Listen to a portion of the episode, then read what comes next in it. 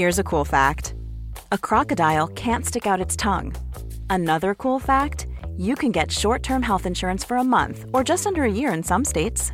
United Healthcare short term insurance plans are designed for people who are between jobs, coming off their parents' plan, or turning a side hustle into a full time gig. Underwritten by Golden Rule Insurance Company, they offer flexible, budget friendly coverage with access to a nationwide network of doctors and hospitals.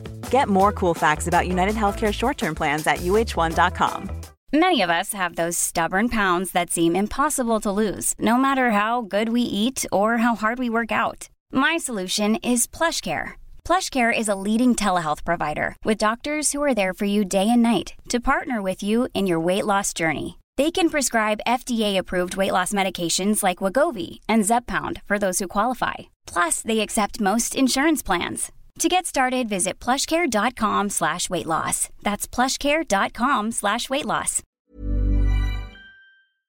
Då är det ett sant och i allra högsta grad varmt nöje att hälsa alla er eh, välkomna tillbaka till Calcio Amore. Jag heter Marcus Birro och är programledare för den här podcasten. Och när man har blivit så här gammal som jag har blivit så är det två saker som infinner sig. Det ena är att eh, ljusen på kakan kostar mer än kakan själv. Det är det ena. Och det andra är att man ganska sällan blir nervös när man möter människor. Alldeles egentligen oavsett vilka människor det är man möter eller vad de heter eller något sånt där. Man blir lite luttrad, man blir lite, eh, du vet, sådär halvblasé och lite sådär. Ja, men man har varit med några gånger. Man har varit med några vändor, man har gjort några varv.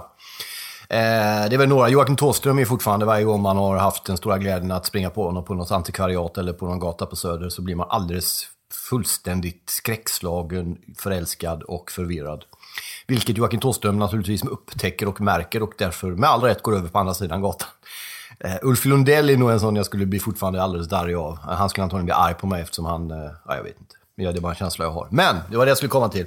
Till det här avsnittet så har jag då haft den stora glädjen att träffa Tord Grip. Och jag var faktiskt lite nervös, inte innan, men när jag väl träffade honom. Vi träffades på ett hotell i centrala Stockholm och hittade ett tyst och lugnt, någorlunda lugnt rum där vi kunde sjunka ner och diskutera fotboll under en timme. Och Eh, det blev ett samtal om poesi, Werner von Heidenstam, lite Tranströmer, men det blir framförallt en historia om hans karriär då med visst fokus på den italienska delen av det. Om vi bara ska prata lite om vad det är han har gjort, Tord Grip. Alla vet ju att han har varit någon form av sidekick till Sven-Göran Eriksson, eh, och det har han naturligtvis varit. Eh, men han har ju varit så oerhört mycket mer än det, och jag tycker att det är kanske har kommit fram de sista 5-10 åren lite mer om vilka bedrifter han faktiskt har uträttat, den här mannen. Men eh, lite för lite, så det är också en ambition eh, och var en av de anledningarna till att jag ville träffa honom, för att lyfta honom. Och inte prata så mycket Svennis, vi kom in lite på Sven-Göran Eriksson ändå, men jag tyckte att vi skulle fokusera på honom som eh, Tord Grip, eh, medmänniska, fotbollstränare. Han har ju varit med om så fantastiskt oerhört mycket. Eh, började då, om vi tar tränardelen, han har ju spelat bland annat i AIK, men han har ju varit tränare i Karlskoga, Örebro, Degerfors 76 redan. 1976 var han tränare för Degerfors. Och då hade han Sven-Göran Eriksson som assisterande, eh, så då var det tvärtom där. Sen var han på fotbollsförbundet ett tag. Örebro, Sveriges u landslag hade han i slutet av 70-talet och sen hade han Malmö FF under första halvan av 80-talet. Och Sen, hans första italienska äventyr var ju då Campobasso i Serie B va, 1986. Uh, eh, han fick en säsong, fick sparka, ni får lyssna på han, han berättar om den tiden, det året han hade i Campobasso. Uh, eh, underbar historia för övrigt. Sen hade han nor norska landslaget ett år, sen hade han Young Boys i Schweiz. Sen var han ju också då med Sveriges uh, A-landslag, nämligen assisterande Tommy Svensson mellan 91 och 97. Så han var ju med under de här fantastiska åren när Sverige byggde ett starkt landslag efter VM-fiaskot i Italien. Eh, och eh, var med under hemma-EM i Sverige, för det som kommer ihåg, 92. Och sen så var han ju då med om eh, bronsäventyret i USA 1994 som assisterande till Tommy Svensson. Och bara den historien är ju värd att berättas hundra gånger ur hans perspektiv. Det är någonting helt otroligt. Ehm, sen hade han Young Boys under en period och kom ju då, det är där som vi har fokus under samtalet naturligtvis, till Lazio ihop med Sven-Göran Eriksson 98. Och ledde ju då Lazio till eh, Il Scudetto, alltså seger och serieseger och ligaguld och cupvinnarcupsguld och italienska cupen-guld och supercupsfinalsguld. Han har alltså ihop med Sven-Göran Eriksson eh, lett Lazio till de största framgångarna som klubben haft någonsin. Eh, så enkelt är det och det är naturligtvis helt jävla enastående stort efter Lazio, efter att ha vunnit Serie A, så har han då lett eh, England i, v, eller i fotboll i VM under sex år. Mellan 2000 och 2006 ledde han eh, engelska landslaget ihop med Sven-Göran Eriksson. Om detta talar vi. Eh, han har även tränat Manchester City, Mexiko, Nats County, Elfenbenskusten, Leicester och Southampton och avslutade sin karriär, som han själv säger, att den åtminstone är avslutad, nämligen med Kosovo. Eh, för två år sedan avslutade han det. Han assisterade eh, en tränare där. Det är ju en helt jävla enastående meritrad. Fantastisk människa, ödmjuk, underbar, poetiskt intresserad. Och vi pratar en hel del om naturligtvis åren 99-00 i Lazio, vilken spelare han hade som var bäst. Eh, Roberto Mancini, hur var han som spelare egentligen? Upptäckte de tidigt vilken typ av tränare han skulle kunna bli och sådär. en massa sånt och en hel del massa annat. Stort tack till Tord Grip för att du ställde upp. tack till Anton Avenäs som sköter teknik och klipper. Tack till Oddsbaren Eh, tack till Patrik som sköter all grafik. Alla nyheter ni ser grafiskt formade på Twitter. Fortsätt att följa oss på Twitter. Calcio Amore heter vi. Gå in och följ oss där och välj in och hör av er eh, till era polare så att de kan bjudas in och bli eh, vänner på vår Facebookgrupp som heter Calcio Amore. Vi finns på Instagram också. Eh, tack till svenska fans där vi finns. Eh, otroligt stolta och glada över att få samarbeta med dem.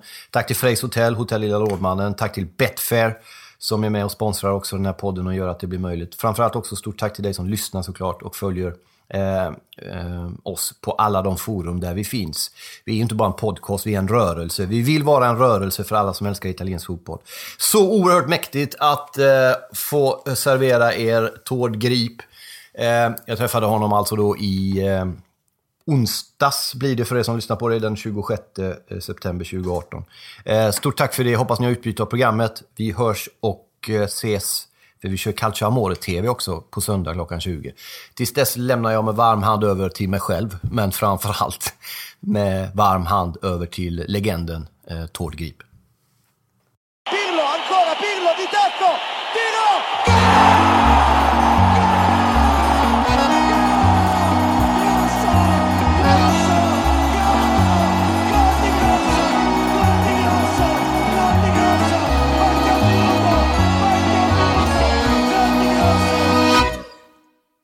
Vad, hur är läget förresten? Jo, det är bra. Ja. Det är bra. Ja. Ja då. Känns det... Du, jag läste att du, var, du fyllde 80 för inte så länge sedan. Nej, i januari. Ja. ja. Och läste någonting om att du kallade att det var i eh, den eh, vad ska jag säga, övre dödszonen va? Ja. Och det låter ju alldeles hemskt ju. Vad betyder det? Vad ja. betyder det? Ja, det var Jan Guillou som eh, när han fyllde 70 sa att nu är man i dödszonen. Ja.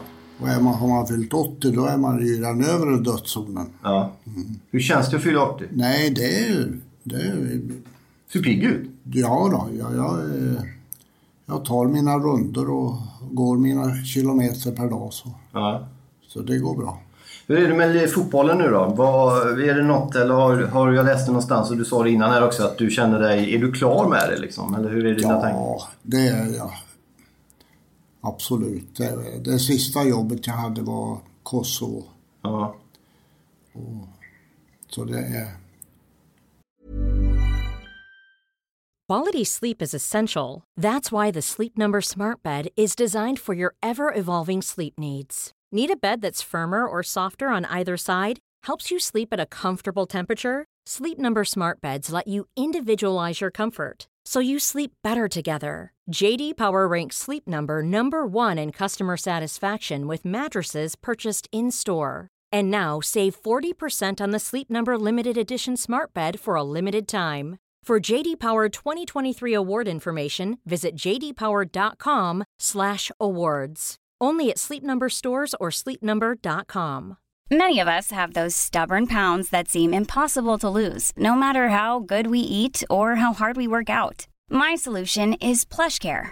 PlushCare is a leading telehealth provider with doctors who are there for you day and night to partner with you in your weight loss journey. They can prescribe FDA-approved weight loss medications like Wagovi and Zepbound for those who qualify. Plus, they accept most insurance plans. To get started, visit plushcare.com slash weight loss. That's plushcare.com slash weight loss. Hey there, it's Michelle Norris. I'm host of a podcast called Your Mama's Kitchen. When I travel, I'm usually looking for a way to find a taste of home when I'm not at home. And one of the things I love to do when I am at home is entertain. And Airbnb allows me to do that. When I was in California recently, I rented a house that had a great kitchen. And when we were sitting around the table, we're all thinking, we're in someone else's house. Someone could be in all of our homes as well. If you have a home, but you're not always at home, you have an Airbnb. Your home might be worth more than you think. Find out how much at airbnb.com/slash host. Så det är klart. Det finns ju många historier kring spelare som har... Eh, eh, som när de slutar upplever en viss tomhet och det kan leda till både det ena och andra. Vi hade lite kontakt för något år sedan om en bok om Mats Magnusson bland annat som du också har tränat och så. Eh, som var ett exempel på det bland annat. Känner du någon sån typ av saknad? eller? Nej, det gör jag inte. Nej. Är du färdig med det liksom? Ja, jag, jag, jag studerar inte fotboll på det sättet som jag gjorde tidigare. Nej. Utan nu, nu läser jag lite poesi istället. Ja, men det är bra. Ja, Det gillar man ju. ja. Men du behöver inte ta ut varann i och för sig. Nej då, nej då. Utan, men nu är det Är det andra saker? nästan en- enbart det. Just nu håller jag på med en bok eh, som Olof Lagercrantz har skrivit. Ja. Den är fantastisk. Han är bra alltså. Ja, Ja. väldigt bra. Han skriver en fin biografi om Strindberg också. Olof Rogekrantz. Den rekommenderas varmt. Ja, Ja.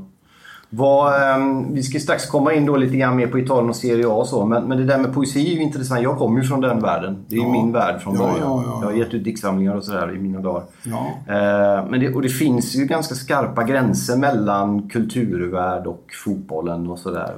Framförallt här uppe kanske i Sverige. Eller lite mer. Hur ser du på den uppdelningen mellan Ja, det är väl fin och fulkultur eller hur man ska säga. Kan, är inte fotboll poesi i någon mening med egentligen? Liksom? ja jag, jag tycker ju att det hör ihop, ja. Ja. Det måste jag säga. Mm. För eh, jag menar, eh, eh, som jag när jag kom då till Degerfors så, så är det klart att eh, det, det tillhör ju, fotbollen tillhör ju samhället där. Ja. Och det, är- det är, och det är samma ytterhodar där jag kommer ifrån. Skulle, det som finns kvar där, det är ju fotbollen. Det finns ju inga ungdomar där längre men de, har, de håller fotbollen vid liv. Ja. Men, men, men en grej som är intressant med dig, över, över så otroligt lång tid har du varit eh, alltså på en elitnivå när det gäller en, en sport då som hela tiden är i utveckling. Har du, hur, hur ser du på det? Liksom? Den, du har ju varit en del av den moderna fotbollen över tid så att säga. Ja, det är klart att den har utvecklats och det, det gällde ju att hänga med där Ja. naturligtvis. Så det var, det var, det var spännande. Men hur har du lyckats behålla längs hela vägen sådär? För det går ju trender i allt. Det går väl, gick väl trender under den tiden som du var aktiv med. Men du, hitt, du- och ditt team hittade ju alltid nya liksom, projekt och antag. Ni, ni var med hela tiden liksom. Hur förklarar du det? Ja, det, ja, det gick bra. Men vi hade ju en, en filosofi att jobba efter. Ja, Och den eh, höll vi ju fast vid. ja, Och eh, jag tror inte jag skulle ändra speciellt mycket på det idag. Jag, jag skulle nog inte börja spela med, med trebackslinje i, Jag inte stöka till det, som nej. Bara för att Conte gjorde det i, i Chelsea. nej. Nej, det är jag inte säker på. nej. Eh, om jag tar en grej snabbt bara direkt då så har vi klarat av den här. Det där med liksom att du har jobbat ihop med Sven-Göran Eriksson under väldigt lång tid. Sen känns det ju under de sista kanske 10, 15, 20 åren, du har en så otroligt lång karriär, men om jag säger 10-15 åren så har du trätt fram lite mer eller folk har fått ögonen för, för din gärning mer och så. Eh, men alla har också talat, liksom talat mycket om att du inte har haft ett behov av att hävda och att du har funnit dig i den här andra. Har det varit liksom en naturlig följd av, eller är det någonting du har fått kämpa med? Eller har det varit okej? Okay? Det har varit okej. Ja. Det Har, måste jag säga. har det varit skönt till och med när de började... Till och med det. Till och med det. När den engelska tabloiden ringer om eh, damerna? Ja, ja, ja, ja. Jag kunde ju gå till jobbet eh, varje dag. Ja. Fram och tillbaka ifrån eh, där vi bodde på Kingston House och gick genom Hyde Park och så till Soho Ja. där kontoret låg. Så det var inga problem. Svennis, eh, det gick ju inte. Han fick ju åka taxi och ha livvakter nästan med sig. Ja. Och han eh, kunde inte åka tunnelbana. Nej. Och det, jag kunde ju åka tunnelbana och buss, det var inga problem. Jag, jag träffade Sven-Göran Eriksson för något år sedan i en annan podd och, och vi pratade, det var uppenbart att just den perioden, vi behöver inte gå in på den alls speciellt, men just den vi pratade om lite grann om i England, att den skadade honom. Är Att han har fått bära med sig det såret, hur han blev behandlad efteråt där under tiden. Ja, ja, det är mycket möjligt, men han har ju haft jobb efter, efter England också. Ja. Och I Kina eh, exempelvis. Ja. där gjorde han ju bra ifrån sig. ja. Men om man börjar med dig då i bakgrunden, kan du berätta var du kommer ifrån från början? Jag är från en liten by som heter Ytterhogdal. Ja, Som ligger i nordvästra hörnet utav Hälsingland. okej. Men vi räknas så, till Härjedalen, för vi tillhör Härjedalens kommun Okej. och Jämtland Härjedalens län. Ja, Så vi hade ju Z på bilarna. just det. På den tiden man kunde se vart man var. Jajamän. Ja, Så Göteborg hade O tror jag. ja, det hade de. Eh, Och Hälsingland hade X. ja, okej. Så det, och så hade du Y. Y i Medelpad och Ja. Sundsvall. Men det känns som den här bakgrunden, ditt ursprung, har präglat dig rätt mycket som människa. Ja, det tycker jag nog. Ja. Det är, väl- Werner von Heidenstam skrev ju det här. Vem ärver ej av sin hembygd drag och den som lyss som liten slarv får annat arv än den som föddes vid en gata. Underbart! Bra läst också. Bra reciterat. Fantastiskt. Man slipper stå för allt poesi själv. Ja, det ligger mycket i det. Men det där är ju intressant också. Det kommer ändå från liksom ett väldigt litet sammanhang. Ja. Eh, och har sedan varit på de i särklass största scenerna. Men har du tänkt så själv någon gång? Liksom? Nej, Det är inget konstigt. nej, det har inte känts konstigt. Ja. Det, det måste jag säga. Det var... Och det största jobbet då, det var väl det som vi hade i England. Ja. Skulle ju vara det i alla fall, men eh, det var... Jag tyckte det var nästan som att komma hem, för jag eh, är ju... eh, Ja, man är ju uppfostrad med Tips Extra och det, så, ja. så det var... Det var fa- fantastiska år där, måste jag säga. Jag vet att Sven-Göran Eriksson sa väl något om det när jag träffade honom. Att då var ni väl i Lazio va? I Rom när de ringde Ja, från ja, engelska. ja. Och, och det var på gång att de skulle fortsätta där. Men, eh, Han hade ju ett år kvar på sitt kontrakt, Svennis där. hade ni samma kontrakt typ? Liksom? Alltså, under den tiden han var så var du där? Ja. Eh, men det går inte att säga nej när engelska landslaget hör av sig. Nej, nej, jag, han frågade mig, ja, det sa det är bara att ta, sa jag. Ja. Det, men han eh, ville ju fortsätta, fullfölja sitt kontrakt med Lazio. Ja. Men eh, det, det gick ju inte till slut. Eh, Och det, det är ju så att vet spelarna om att man ska sluta efter den här säsongen, Ja. då är det, då är det kört nästan liksom. Det är, motivationen går, går ur dem. Ja. Så att eh, det var... Men, så att det var inte att när ni fick det här att ni gick upp till om det var vad var det då? Cragnotti eller vad var det som var?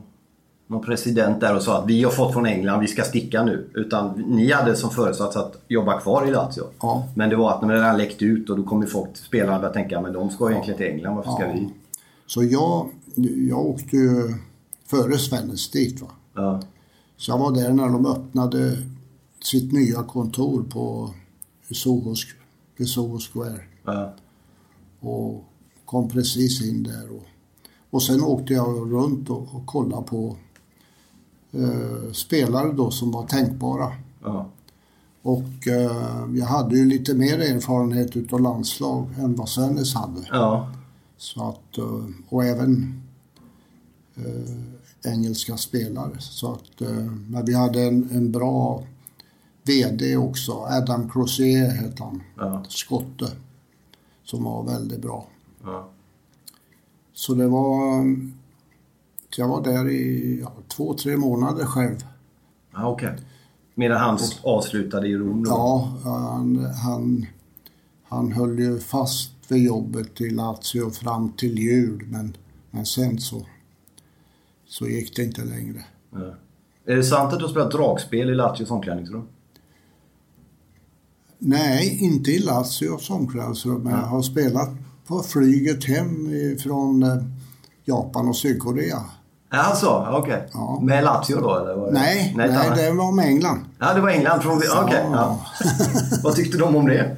Ja, led, ledarna tyckte det var bra. Spelarna vet jag inte om de Vilket var så förtjusta. Nej. Men det betyder ju ändå att du då alltså hade med ett dragspel till VM eller? Ja, Okej. ja, det hade jag. För att jag visste att det här det kommer att ta lite tid. Ja, det är underbart.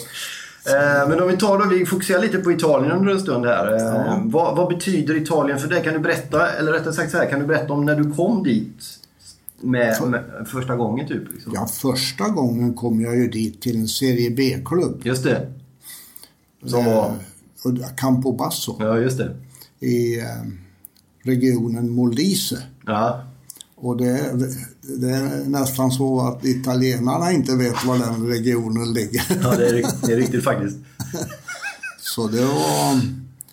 Och de undrar ju varför jag kunde välja en sån klubb. Ja. Men det var ju presidenten som ringde mig och jag tyckte att eh, ja, jag hoppar på det här. Och, och min hustru var pigg också på så att ja. Det gick bra. Hoppade av ett, ett bra jobb i Malmö. Just det. Vilket år var det här? Kommer du ihåg det? Det här är 80, eh, 86. Ah, det är så tidigt ja. Ja, Just det. 86 ja. Ja. Jag var ju sex år i, i Malmö. ja. Under 80 i början av mitten, fram till mitten av 80-talet. Och sen så hamnade du i Italien i Serie B då. Vad Ja. vad var exakt? Säger han med ett leende. Hur var det? Ja, det var ju spännande för jag hann ju inte att lära mig någon italienska. Nej. Så det var bara rätt in i hetluften. Ja. Och så ehm, ehm, skulle vi åka på träningsläger då direkt naturligtvis. Ja. Och ehm, jag hade Ku- Kurt Hamrin. Mm. Var ehm, lite översättare. ja. Han var med där? Han Okej. var med där och hjälpte till. Men det gick inte så länge därför att eh, han blev så kritisk till spelarna så att... Vadå, tyckte han de var dåliga? de, han tyckte att de var bedrövligt dåliga. De kunde inte slå ett inlägg vet du, som han kunde. Och, Han bara köra grejen? jag vet, det var ju inte så bra. Nej.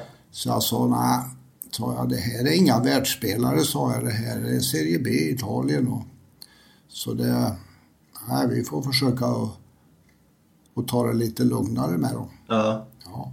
Jobba med det vi har liksom. Ja. Ja, Men eh, så då kom hans son istället. ja just det. Och Mm. det var Pierre. Ja. Det var, det var mycket bättre. Men hur var det att komma från de svenska förhållanden eh, Ja. till Italien? Och det är ändå en, liksom, och så den här delen av Italien och Serie Ja. B och sådär. Hur var det? Ja, det var ju... Det var ju annorlunda och ingen, ingen eh, kunde ju engelska, varken spelare och inte min assistent heller. Ingen engelska, så det var...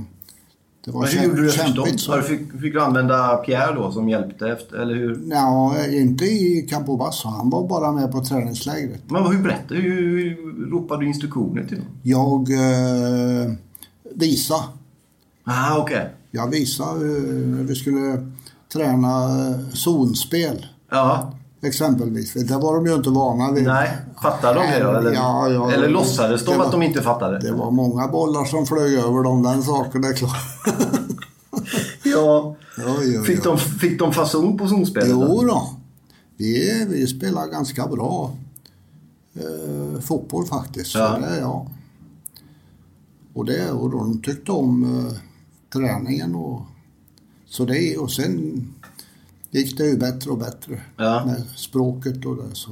Ja. Men det är ändå stor kulturell skillnad mellan Sverige och Italien. Om man inte, har det, om man inte känner till det italienska. Det är klart att du visste vad det var för land och så. Men Ja. trivdes du eller tyckte att det var jobbigt? Eller var det Nej, vi trivdes och det var bra. Ja. Hur funkar det? Fördomarna, eller fördomarna, det är ju sant många gånger. Alltså det kan ju vara stökigt i italienska klubbar. Ja, ja. Kanske framförallt ännu mer tanken på att det kan vara stökigt i Serie B mitt 80-talet. Hur fick du din lön och fungerade? Ja, det fungerar. Ja, Ja, okej. då, ja, Det gläder mig. det gjorde det. Men inte alltid. Så det... Så då, men då var du där själv som huvudtränare för, Ja. för dem? Kan Ja, bara, ja. Hur länge var du där? Nej, jag var eh, i ett år, men jag fick, jag fick sparken efter sex månader. Ja, okej. Va- För att... Men ja, ja det, det var inga bra resultat. Ja, okej. Nej. Så att... eh, Men visste du vilket typ av lag det var? Vad det var för spelare? Eller? inte- det var ett äventyr mer att Det var ett äventyr, det var det. Ja.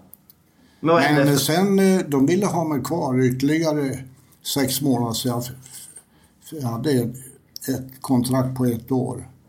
Och då eh, flyttade de mig till San Felice heter det. Det ligger i eh, söder om Rom. Ja. Väldigt vackert och vid havet. Så där hade de sin ungdomsverksamhet. Ja, okej. Samma klubb eller? Ja, samma klubb. Okej. Och där eh, hyrde de ett hus till oss där och där, bodde jag. Där eh, åkte jag och tittade på spelare, och, unga spelare. Och, Så de gav dig sparken men du fick ändå vara kvar? ja, Ja, det är ju italienskt. ja. I allra högsta grad. Ja. Då var, du, då var du där i ett år. Eh, vad hände? Åkte du tillbaks till Sverige sen? Eller vad hände? Sen blev det Norge Just det. som förbundskapten. Just det. Och det var, det var inte så bra. Ja. Nej, och jag gjorde ju dåliga resultat där också. Men samtidigt så, jag trivdes inte så bra därför att jag, jag tror jag var lite för ung för att ta landslaget då, ett landslag. Ja. Så att eh, det var... Jag hade, för det första så hade, var det inga spelare åka och titta på utomlands. De hade inga där. De hade Rune Brattsäter, han behövde jag inte åka och titta på för han var given. Ja. Så det, det jag gjorde var att åka och titta på träningar på vintern. Och då, det var ju bara ett ställe de hade en inomhushall på Ja. det var i Tromsö. ja. Så där var jag några gånger. Ska ju säga det att norsk fotboll är väl inte liksom på någon toppnivå nu men den var ju... Norsk landslagsfotboll var ganska svag under den här perioden får man säga. Ja, det var den ju. Den blev ju bättre fram till 90 sen. Ja. Eh, Men om vi håller oss kvar då sen eh, så kom du tillbaks till Italien då. Var det, hade du någon relation till Italien under tiden du inte jobbade där? Var du där ändå eller hade du fått Ja, jag vänner? var ju där och hälsade på Svennis Ja. varje år. ja. Ja, ja, ja. ja.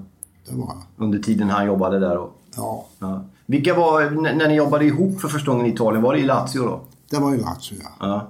Hur upplevde du det när du kom dit? Vad var... Ja, det gick ju snabbt det med, men då kunde jag ju i alla fall lite italienska. Så att, eh, Vart var du då när kallelsen jag var på väg till Odense bollklubb. Ja, i Danmark? Ja, Okej. På, på väg från... jag, eh, jag var där för att jag skulle få ett jobb där. Jaha, okej. Ja. Och där... eh, Och så ringer Svennis och säger att du, jag har ett jobb åt det här. Jaha. Men du måste vara här på, på torsdag det här det var på, på, på tisdag. Ja. Och på onsdag hade vi gjort upp eh, presidenten i, i Odense. Ja. Att vi skulle träffas och jag skulle skriva kontrakt. ja. Men då ringde jag och sa att det, det blir inget. Hur tog han det då? ja, det, det var väl okej. det Ja. var- De insåg sin plats i näringskedjan. Ja. Kommer du ihåg exakt vilket år det var? Det var... Eh, det måste ha varit 90... 96 eller Ja. 97. Ja, För att eh, 98 var jag i Lazio just det. jag tror det var 97. Då ska vi säga det att för de som vill ha en historisk koppling, de här för 20 år sedan, då var ju Serie A i, världens bästa liga kan man säga. Den hade, mest, den, den, var, den hade otroligt hög, högre status än vad den har nu. Ja, ja det hade det. Och det var ju liksom, eh, det var dit alla bra spelare, av olika typer av bra spelare ville komma. Ja. Uh, nu ser det lite annorlunda ut, även om vi hoppas att det håller på att svänga när det gäller Serie A. Men uh, hur var det att komma då till en sån stor klubb i ett ja. sånt stort land under en tid när Serie A var så stort också? Allt ja. var ju på topp. Liksom. Ja, ja, det var det. Ja, det var ju fantastiskt. Och det började ju då med ett träningsläger igen. Ja. och det... Uh, och då var det en volleybolltränare som hade blivit engagerad i klubben ja. utav eh, presidenten. Ja. Och han eh, frågade Svennis om inte eh, det finns någon som kan ha lite individuell träning. Ja. Och då tänkte han på mig. Jo, det har en. Så det var därför han ringde mig då. Ja. Så det började jag. Så jag fick ju ha hand om lite spelare, ta hand om deras individuella träning, träna teknik och, och det var ju inte många jag behövde göra det med. Men... Nej, de hade hyfsade, hyfsad koll. Men vadå, så, ditt, så ditt jobb blev att arbeta med vissa, alltså med att spela på vissa specifika grejer ihop med en, volleybolltränare? Ja, han, han var ju bara, eh, han var inte med ut och på plan eller så utan han satt med som någon rådgivare till, ah, okay. till Cagnotti, till ja. presidenten. Ja. Uh, hur, länge, hur många år var du där i Lazio exakt? Det blir två. Vann de liga också? Ja, vi vann ju ligan. Ja, jag är romanista så jag försökte om du hade glömt det. Oh, men, nej, nej, nej, nej, nej. Men det är ju År 2000 vann Ja, exakt. Uh, året efter sen vann, uh, vann Roma. Uh, men det här måste ju, alltså 2000, italiensk fotboll är på någon form av krön. Verkligen. Om man nu i efterhand kan man ju se att det var någon form av topp då. Även om de har haft en del toppar efter med VM-guld och en del andra saker och sånt där. Men någonstans så nådde Serie A någon sorts verkligen explosion där 2000. Vad kommer du ihåg av den säsongen och det guldet och det som var där? Liksom? För det är ju bland det största man kan vara med om. Ja, det, det var ju helt fantastiskt. För, och för det första så hade vi ju en grupp spelare som Oj, oj, oj. Vi hade ju två lag som lätt skulle kunna spela i Serie A. Ja. Så att, eh, och det gick ju bra även i, jag menar vi vann cupvinnarcupen och vi vann italienska cupen ja. två gånger och vann italienska supercupen. Ja. Eh, och så vann vi även den, den europeiska supercupen mot Manchester United. Ja som, eh, som gick i, i Monaco. Ja. ja. Det är ett var helt facit alltså. Ja, det var helt makalöst. För det här är ju ändå en stor anrik världsförening där ditt arbete ledde till att den nådde sin största framgång någonsin. Fortfarande är ju det här den största ja. eran de har haft. Ja. Får, märker du det fortfarande? Kan du få reaktioner på det här? Lever du med det? Eller? Det, det är så att klubben där idag eh, har ju bytt ägare och den ägaren han är, var inte så förtjust i Cragnotti. Nej. Så att allt som har hänt under Cragnottis tid, det vill han utplåna. Ja. Så eh, vi är inte... Om det skulle ha varit en annan eh, klubb i Italien så skulle vi nog ha varit välkomna igen. Och då skulle de ha kanske kontaktat Svennis någon mer gång. Ja. För det har ju inte gått så där bra för dem. Nej, inte i närheten av de här eh, nej, nivåerna. Nej. Men hur ser du på det då? Att de mer eller mindre vill liksom men glömma och gå vidare? Är det Lotito ja. vi pratar om eller? Är det... Nej, det är, ju, det är ju inte något som, eh, som eh, vi har diskuterat alls. Vi Nej. har ju haft fullt upp med fullt andra upp ändå. Ja. Så att det, det, har vi inte gjort. Men det är lite märkligt. Ja. Men om vi går tillbaks då till de här säsongerna innan och sen hade ni arbetat upp ett sånt bra renommé. Kunde ni gå till Cragnotti och säga vi behöver de och de spelarna? Eller var det Cragnotti som bestämde vilka spelare ja, som... det, det var både och ska jag vilja säga. Mm. För när Christian Vieri kom. Ja, Bobo. Då, då så var det ju Cragnotti. Så, Vadå, ni vill inte ha honom eller? Han är... Jo, jo sa Svenne. Ja. Det går jättebra det. Ja. Ja visst, han kom ju in där vet du. Ja, det var helt otroligt. Hur, hur var han att ha? Han kan engelska också tror jag. Han har någon australiensisk ja, bakgrund. Ja, ja. ja, jo då. Nej, det var... Ja, han var mycket speciell, men det var en fantastisk center. Ja. Oj, oj, oj. Ja. Ganska ovanlig i den italienska fotbollen också på den tiden. Stor, tung, den ja, typen. Ja, han var engelsk typ. Ja. Så det var vänsterfotad. ja. Oj, oj, oj. Men, s- om, men, alltså gick det att få ihop, för det handlar ju, visst ni hade bra spelare, ni, men, det gäller ju också att ha en stark ledning som kan få ihop de här spelarna, särskilt i ett land som Italien där det är mycket eh, som, som drar åt andra håll. Hur jobbade ni? Hade ni en strategi över, nu ska vi få ihop den här gruppen, nu, man pratar om nu för tiden mycket i den moderna fotbollen om att få ihop enhet och sånt där. Hur, hur tänkte ni kring det? Kommer du ihåg det? Ja, vi... eh, Ja, Svennis hade ju varit, eh, jobbat i Italien några år och, och staben som han hade där så, så, så kände, han, kände han ju till, de kände ju till It- Italien och, och fick dem att dra åt samma håll allihop. Även om det var väldigt olika typer. Jag menar, vi hade Stankovic och Mihailovic där. Ja. Två serber. Ja. Och så hade vi Boksic, Allan Boksic, En kroat va? kroat. Ja, hur gick det undrar vi? Och det var ju det var eh, pres- presidentens kelgris det, Ja. Boksic.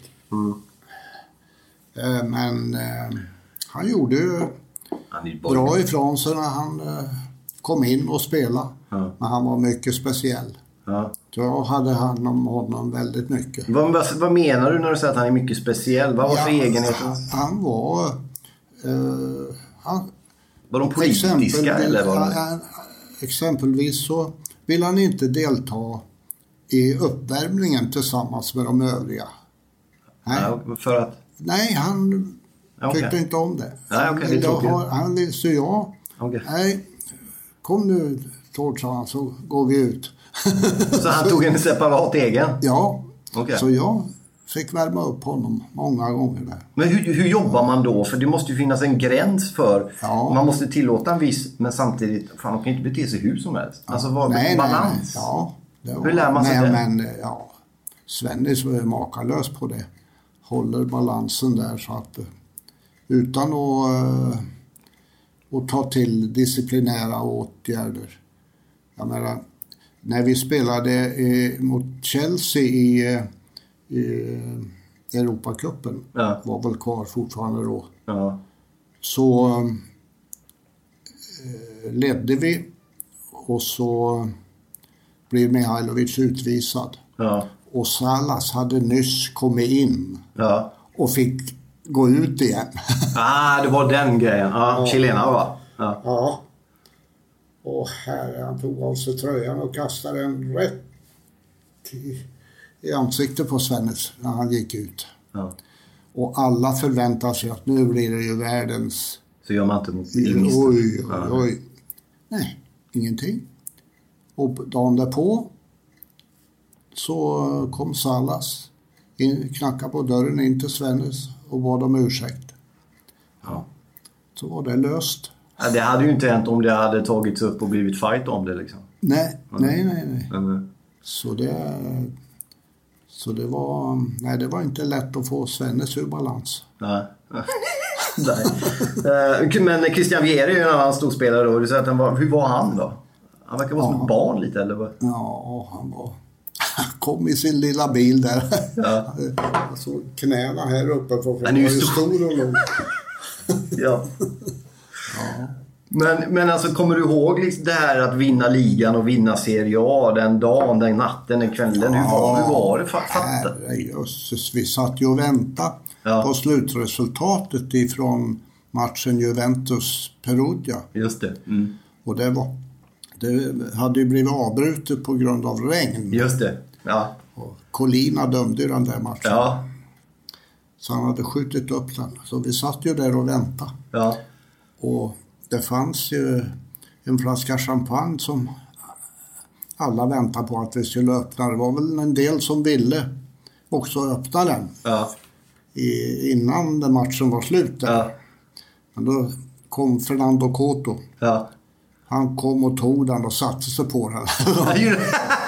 var det, Det ingen, tar ingen. det var det ingen som... Nej, man flyttar inte på kåta alltså. Ja. Men, Så när det var slut då, då, då var ju hela stadion inne. ja. Och släppte av kläderna på spelarna. Och oj, och de hade bara... Knappt kalsongerna så. Ja, Det finns bilder på YouTube ska jag säga till er som lyssnar på det där. Det går ju att kolla på dem. Det är fantastiska bilder när planen kärleks... Man ska inte storma fotbollsplaner, men eh, det ser otroligt kärleksfullt Det är mäktiga bilder alltså. ja, det är det. Fattar man när man är med om det? Vad man är med om? Man, nej, det gör man inte. Det var ungefär som 94 när vi, när vi eh, visste hur, hur stämningen var hemma här i Sverige. Men vi, vi kände ju inte av den eh, lika mycket i USA. Nej. Så det, det är lite märkligt. Hur ser Och det du- var likadant här tycker jag. Ja. Du har ju varit med om sådana exempellösa framgångar, alltså milstolpar i, i inte bara svensk idrottshistoria, vilket du nämnde nu med VM 94, men också då italienska sådana. Vilken skulle du säga värdesätter högst, om det är svårt, men har du någon sån där som du oftast återkommer till? Jag tycker tiden i England var den, eh, var den bästa, men det berodde ju på att man var lite nostalgisk Ja, när det gäller engelsk fotboll. Och det var ju liksom en, en dröm att, kunna få bo där och så bara åka och titta på vilken match som helst. ja. Så det var ju helt otroligt. Och ni gjorde ju ett bra jobb också med landslaget. Ja då, det tycker jag. Ja. I efterhand så... eh, Det är väl först någon- nu egentligen som de är uppe i ungefär samma nivå, eller Ja. de är väl uppe ungefär på samma nivå om man mästerskapsmässigt som, som när ni hade dem? Ja, ja vi vann ju alla grupp, gruppspelen och eh, Och gick relativt långt i mästerskapen med. Mm. Det finns ju någon klassisk match, det är den där kvalmatchen mot Tyskland borta. ja, Tyskland. Var det första matchen? Eh, nej, det var första matchen, då var jag det, i den kvalgruppen. Ja. Det var ju eh, Tyskland, eller England-Tyskland på Wembley. Just det. När de fick stryk med 1-0, det var ju då Kevin Keegan gick in i omklädningsrummet och sa upp sig. Ja, just det. Det var de dramatiska grejerna. Ja, Men sen vann ni mot Tyskland borta. Var, var, var 5-1. 5-1 blev det. Ja. Den är ju... Den är ju vad, vad, vad tänker man då? Ja, ja, det var eh, helt otroligt. Det hade ju liksom aldrig hänt. Nej, Och ni fick egna sånger och allt möjligt sånt där. ja, ja, ja. Ja. Men om man tar det liksom skillnad mellan England och Italien. Det finns ju massa olika skillnader fotbollsmässiga och sånt där. Men även medialt så finns det ju... Eh, och nu är man ju part i målet eftersom det är en italiensk podd och jag är halvitalienare och jag vurmar för det.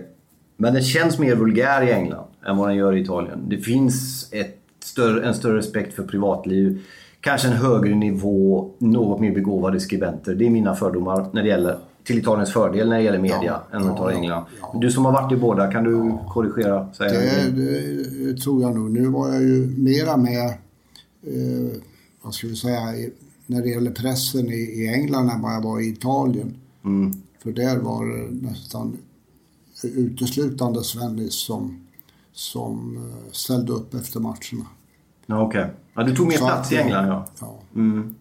Var det medvetet? Hade ni bestämt innan? ja det, det var väl så att eh, eh, jag hade ju kanske lite mera koll på engelsk fotboll än vad Svennis hade. Som hade jobbat i Italien, Portugal, Italien och inte hade samma koll på, på engelsk fotboll. Men var det också för att det hamnade på privat fokus på... på... Ja, det var det också. Så att... Eh, nej, det var... Men eh, du har rätt när du säger att eh, media i, i England var ju besvärliga. De ville ju sälja lösnummer till varje pris och då...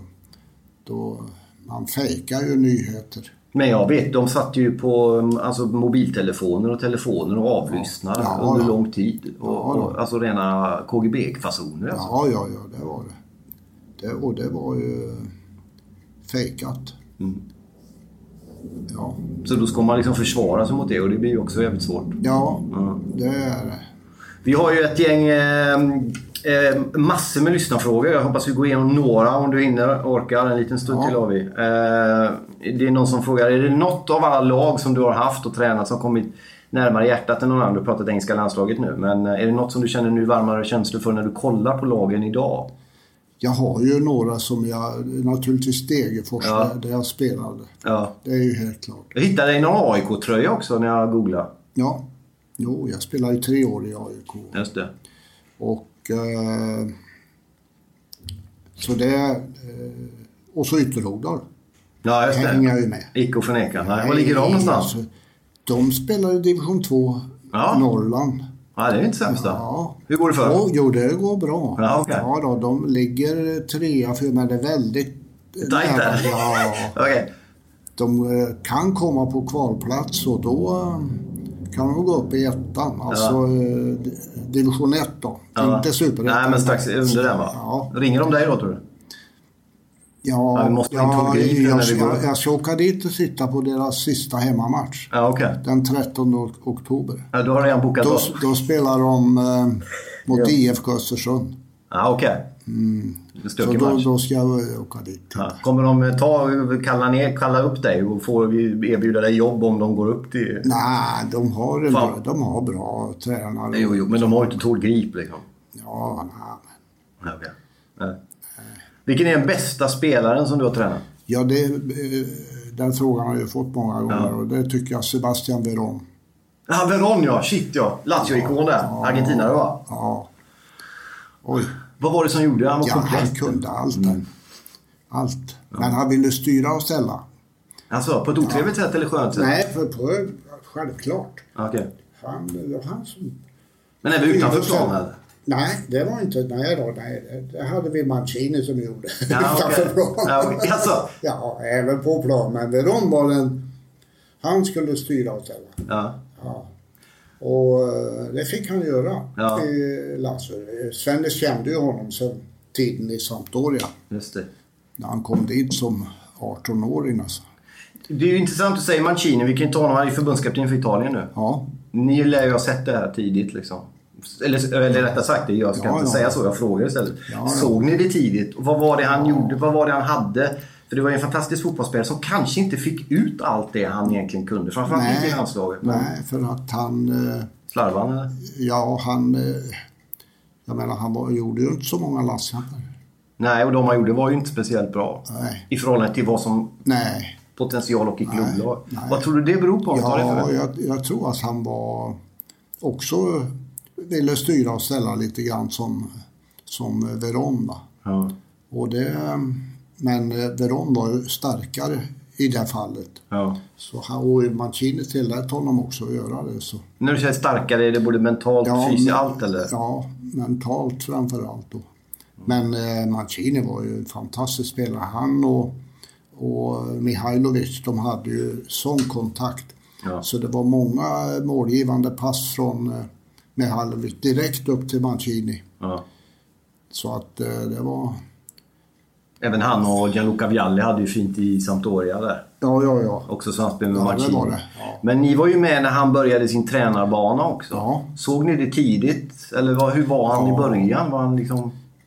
Ja, nej men han var ganska eh, ödmjuk och, och eh, ville lära sig. Ja. Så det, men Svennis var ju ganska säker på att eh, det kommer att bli en ledare.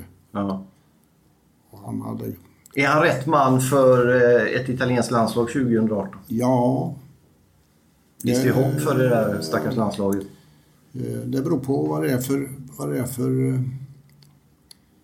mentalitet hos eh, de här bra spelarna där. Det hänger lite grann på det. Precis, exakt. För För att, eh, jag tror att eh, Mancini eh, var ju ganska besvärlig själv som spelare mot, eh, Ja. mot eh, dom, domare och Mm.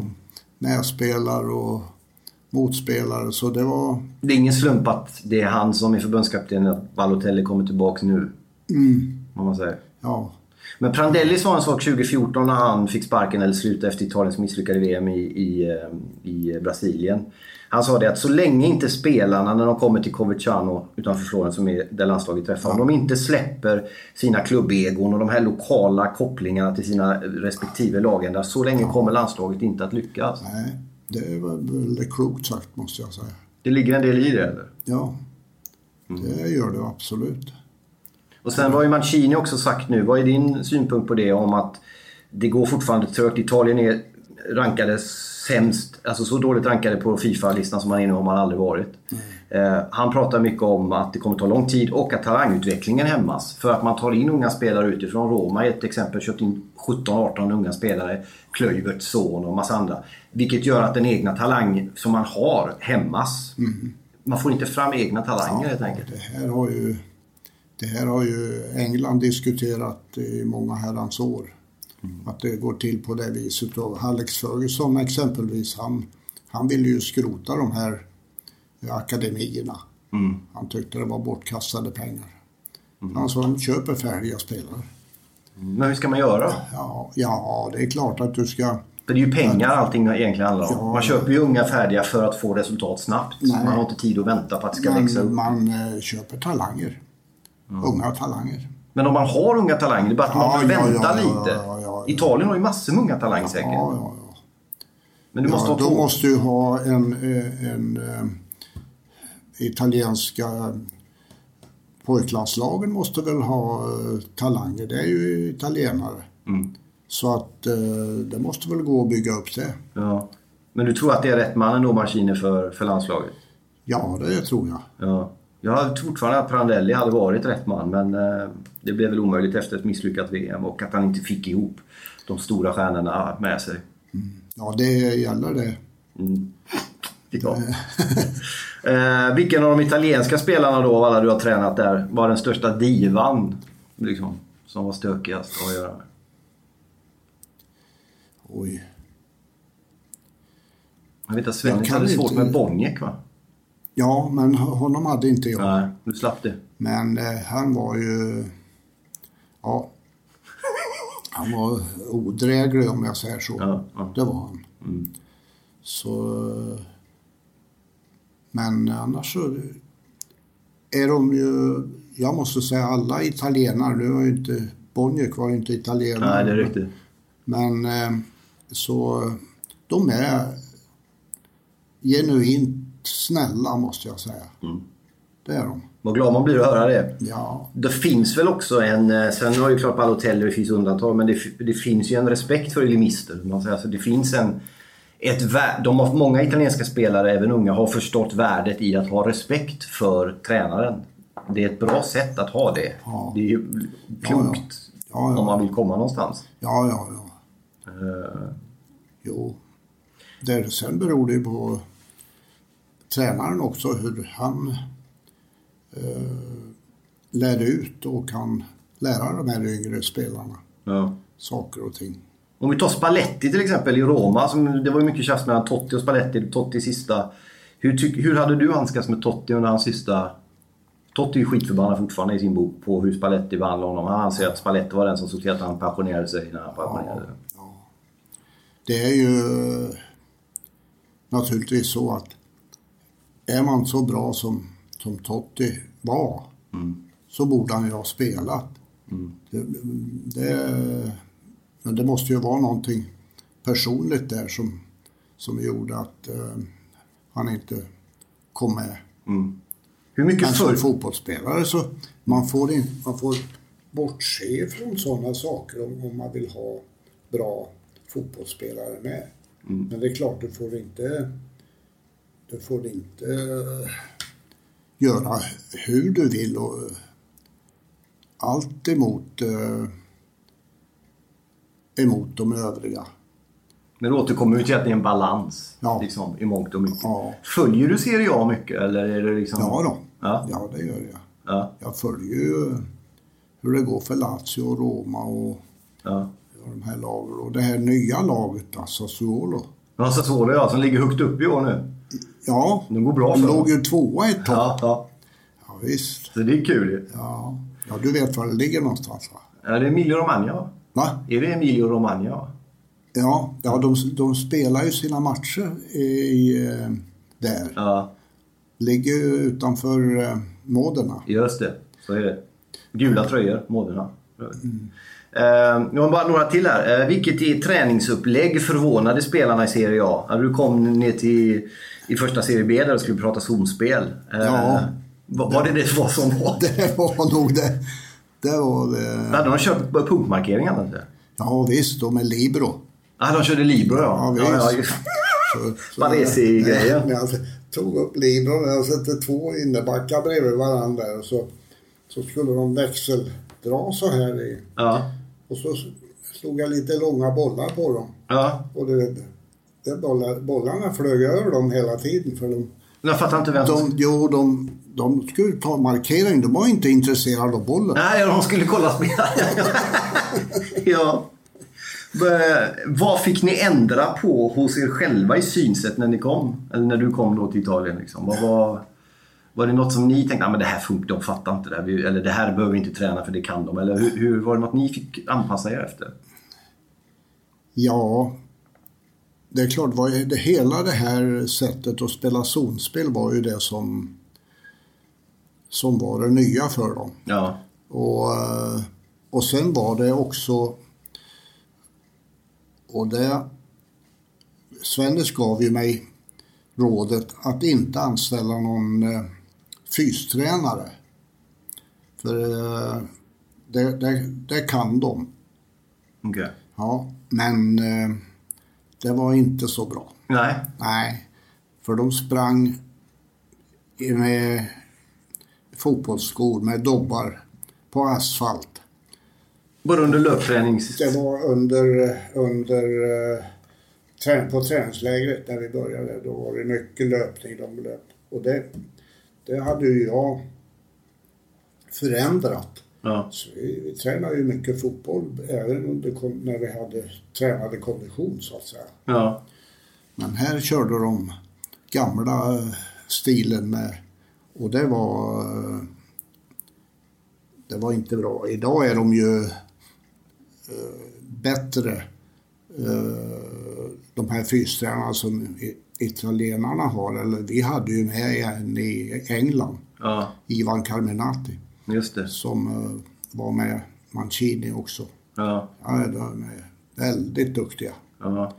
Men då eh, i alla fall i, i Campobasso där hade jag nog behövt haft en Carminati med hade, Men var det många som kom efter? De hade ju på den tiden ännu längre sen juluppehåll och sånt där. Nu är det ju lite kortare. Men kommer de tillbaka så halvfeta och grejer?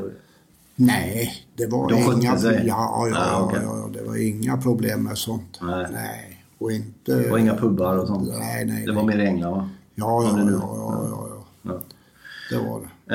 Eh, en person som har mejlat också och frågat varför så få svenska tränare lyckas internationellt. Det är intressant. Ja, Vad tror du det beror på? Ja, är det många som har fått eh, chansen höll jag på att säga. Ja, det är ju hönan och ägget lite, det har du rätt i. Eh, nej, det är det kanske. Det är väl Lagerbäck i något landslag va? Ja, Det är väl typ det. Ja. Nu är Hamrén på Island igen. ja han är på Island. Eh, Stökig start för honom. Men... Och så det är ju inga andra som har eh, jobb. Hasse Backe. Ja, det är sant. Han var ju i både Mexiko och Finland. Ja, Mexiko var han med oss. Just det. Hur var han då? Och, eh, ja, Lärde han? ja, han, han, ja, han, han, han var, jag var ju mentor till honom när han eh, gick steg fyra. Ja. Ja, Det är ju bra. Var han en bra elev då? ja då, Ja. det var han absolut. Och sen var han ju med oss i Manchester City. Just det. Och sen Mexiko. Ja. Ja. Men sen kom Men han. sen var han eh, själv i USA Just det. och i, i eh, Red Bull, Just New det. York. Just det, han. just det. Så var det. det Och så var han tidigare var han i, eh, i Grekland och där gjorde han, han han blev förvånad när han fick sparken där för de låg ju tvåa Ja. i serien. Ja. Man ska aldrig bli förvånad om man får sparken Nej, i Grekland. nej, men nej. eh, jag fattar. Ja. Nej, nej. nej. Ja. Ehm, Vilket land, vilken liga, jobb har du trivs med bäst och varför? Nu pratar jag lite om England mycket, men vad var det det som var liksom... Ja, det är det. För att där... Eh, fotbollen är på något sätt heligt där. Och, Ja. så... Eh, jo, det är absolut England. Om, om du nu ser liksom tillbaks då, du säger själv att du är övre dödszonen. Jag, jag, jag kan inte glömma den eh, bilden. Jag, det är en poetisk bild om något. Men kan du uppskatta, för det är många människor som har lyckats med saker som i andras ögon är otroligt stora och fantastiska. Och du vet ju om allt det här, men har det något hjärtat? Kan du känna, kan du, kan du vara nöjd liksom? Och glad över vad du har fått uppleva? Eller är det mer... Ja, det, men det är jag ju. Absolut. Och förstå liksom hur stort det är, många av de här grejerna du har varit med om. Ja, ja, ja. Ja, det kanske jag inte gör, men, eh, men eh, jag är i alla fall glad över, över allt jag har fått vara med om. Ja, det är bra. Helt för, klart. för många framgångsrika människor som har lyckats på många... Ofta så de är ju väldigt drivna människor vilket gör att de ibland missar att uppskatta det de har Ja. uppnått. Liksom. Nej, men- för, för det är nästa hela tiden. Ja. Nej, men det måste jag säga, det gör jag. För du har med så många olika grejer. Va? Lazios seger i Serie A, 94 med Sverige, leda engelska landslaget under flera år. Massa klubblag, spelare. Det är ju galna grejer alltså. Och så hela tiden lite vid sidan om. Eller kanske bara i fokus fast lite längre bort. Beroende på hur man ser det. Ja. Ja, ja, ja. Nej, det... Och nu eh, har jag tagit upp en annan hobby som jag har haft. Så jag spelar lite grann och Ja. åker och... Eh, så nästa vecka så ska jag spela tillsammans med Roffe Larsson på Stadsmissionen. Ja, och spela, vad snackar vi? Musik? Dragspel. Ja, det är dragspelet. Ja, det kommer det. Ja, Ja. det är bra. Ja. Och imorgon ska jag till Degerfors och spela på ett äldreboende där. Ja. Många som vill snacka fotboll sen efteråt. Ja, det är klart. I Degerfors så jag det. ja. Eh, några korta till här bara. Eh, vi var inne på det. Viktigaste spelarna i Scudetto Lazio 99-00. Var det Veron? Ja, han var en utav dem i alla fall. Men Ja. Mihailovic Mancini tycker jag också tillhör lag, dem. Ja. Ja, och nästan, du förstår. Ja. Pavel Nedved. Ja. Herrejösses. Ja. Nej, det var... Och fina, fina kille. Pavel Nedved var, det var, han var exemplarisk. Var han det? Ja, ja, ja, ja. Nästa, va? allt. Ja, då, nästa också. Men Pavel var helt... Han var all, började alltid en vecka innan alla andra. Han får vara- komma före. Var i fin form innan det började till och med. Jajamän. Ja. Det var ja, väldigt seriös. Alessandro Nestas pappa sa en skön grej när han gick till Milan 2003 och han fick någon fråga där. Att nu, vad säger du om din son går till Lazio, eller går från Lazio till Milan? Vad min son anbelangar så kommer han alltid spela i Lazio. så det när han signerar för Milan. är du i Rom någonting? Ibland? Ja då, ja då. Minns de? Om du går fram och säger, får du liksom... Ja, den, han, han, han som eh, var, vad ska vi säga, lagledare, allt i allo där. Han finns ju fortfarande kvar. Ja, Mancini. just det. Maurizio Mancini. Så han, eh, jo, jo. Men han tar med er på rätt krogar, slipper ni betala. Ja, ja, ja. Nej, det... Jag bor på, går på Taverna Flavia. Just det. Det känner jag till. Den är bra. Ja. Det var Lidholms favoritrestaurang. Just det, ja, vet. Ja. Men en grej som jag tänker när det gäller liksom att ta hand om gamla spelare, sådana som har kommit, även tränare, framgångsrika människor. Sverige är rätt dåliga på det där. Jag vet, jag var i Rom när Lidholm hade gått bort och det var en tyst minut och det var applåder runt Olympiastadion. Det var otroligt mäktigt allting. Och jag vet att bland det, med Sven-Göran Eriksson hade någon presskonferens om ni var i England då, eller någonstans var det nu var, jag kommer inte ihåg. Men fick börja med att för den engelska, eller vilken det nu var, press förklara ens vem Lidholm var. Är vi dåliga på att komma ihåg våra hjältar i Sverige? Ja. Det tror jag. Vi har inte de traditionerna. Mm. Så att, eh, Men kan man inte skapa dem då? Vad, vad är det vi är rädda för? Vad, vad, vad tror du vi är så rädda för när det gäller den? Att minnas? ja, jag vet inte. Det är väl ingen som får vara högre än någon annan. Men det handlar inte om det. Utan det var det egentligen som jag ser handlar det om att visa respekt för sig själv och för... Alltså det, det, det, man vinner själv på det.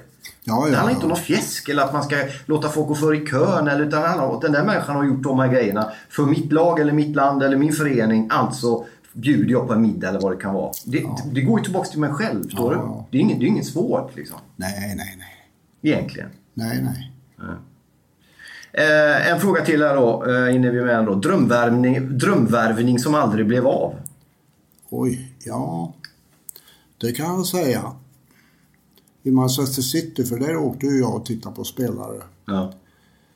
Och där hade vi en Vedran Horluka Ja. från eh, forna Jugoslavien. Från, ja, från Röda Stjärnan. Ja. ja. Och han hade en kompis, ja. Luka Modric. Nej, okej. Jo. Mm. Och ja, jag åker och tittar på honom. Jag sa, den här ska vi ta. Ja. Det här är ju kanon. Och då var det han som tipsade. Jag har en polare som är bra också. Ja, Okej. ja de, har, de har ju höll ihop jämt. Jaha, okej. Mm. Oj, men eh, då var det ju de här bröderna i Röda Stjärnan som de hade ju sådana affärer för sig. De, Ja, det är där läget ja. Ja. Okej. Men försökte City köpa Modric då? Också? nej, nej, vi fick ju inte det. Det gick inte. Insåg de potentialen i Modric eller var det andra anledningar till? Ja, jag vet inte. Men det tyckte jag var en som vi skulle ha tagit. Det är en annan som kom så småningom sen efter det. Det var han som spelade högerback. Men herregud, den såg jag i Espanyol. Ja. Jag har glömt namnet på honom. Och honom ville jag ta för vi behövde ha en, en högerback Ja. till City. Nej, det hände inget heller. Ja. En, en skön fråga är det här med skillnaden mellan klubb och landslag. Vad, vad är roligast och varför? Liksom? Ja, det är ju skillnaden är ju att du ändrar, kan inte ändra så mycket på spelarens sätt. Du kan inte flytta och greja hur som helst med spelarna som kommer till ett landslag. Ja. Medan det kan du alltså göra i, i klubblag.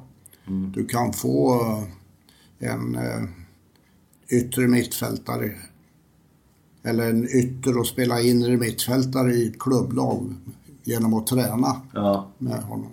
Men i ett landslag hinner du inte göra det. Behöver du vara bättre tränare för att lyckas i ett klubblag? Du ska plocka ut spelare så att de känner sig bekväma i sina roller i landslaget.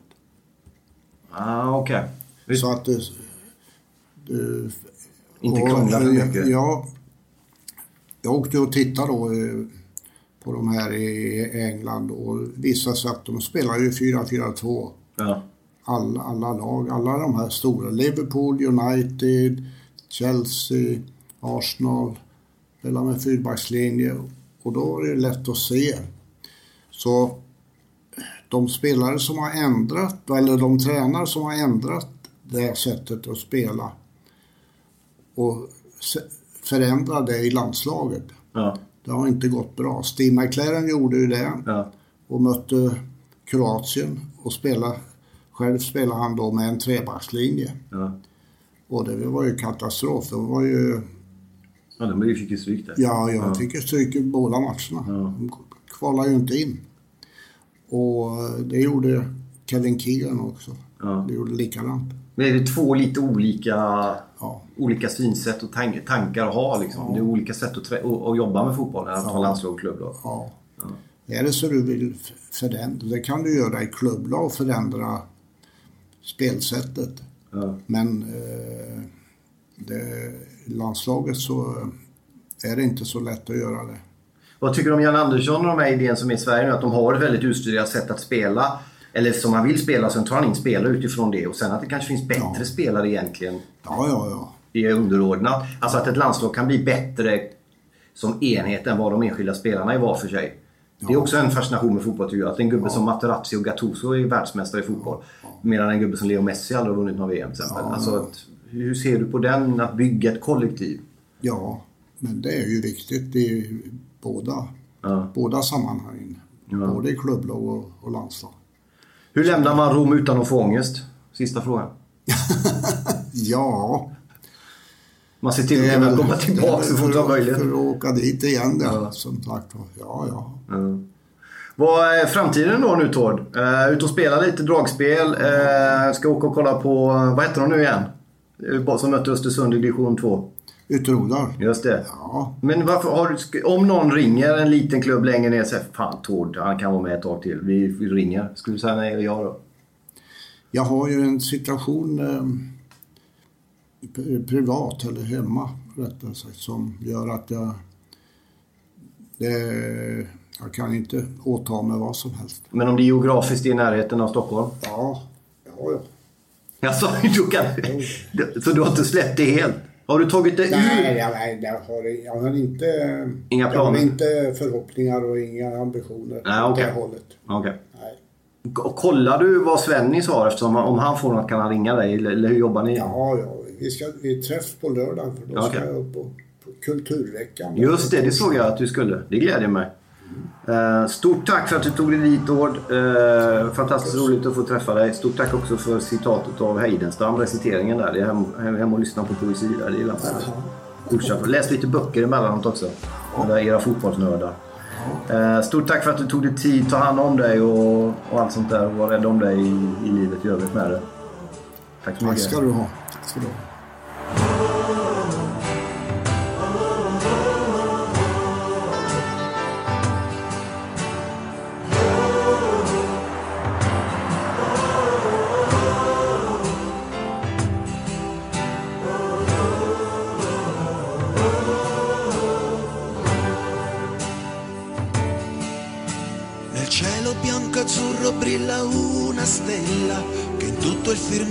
È sempre la più bella. Ed ogni volta che rintocca il campanone ho voglia di cantare questa canzone. Lazio sul prato verde vola. Lazio tu non sarai mai sola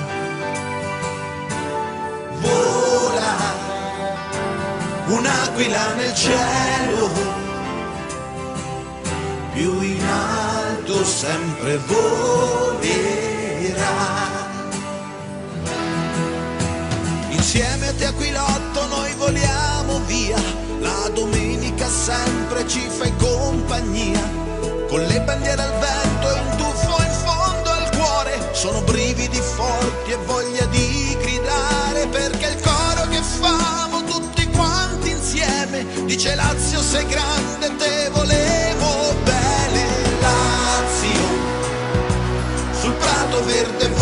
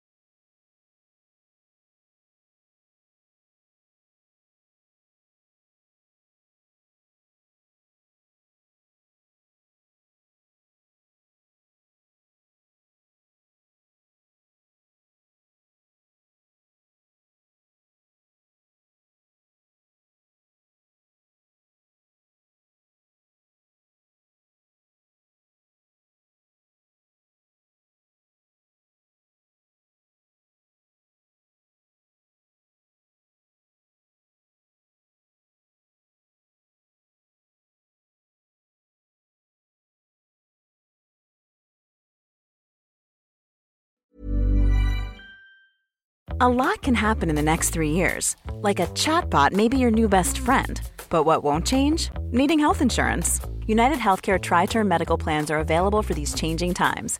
Underwritten by Golden Rule Insurance Company, they offer budget friendly, flexible coverage for people who are in between jobs or missed open enrollment. The plans last nearly three years in some states, with access to a nationwide network of doctors and hospitals. So, for whatever tomorrow brings, United Healthcare Tri Term Medical Plans may be for you. Learn more at uh1.com.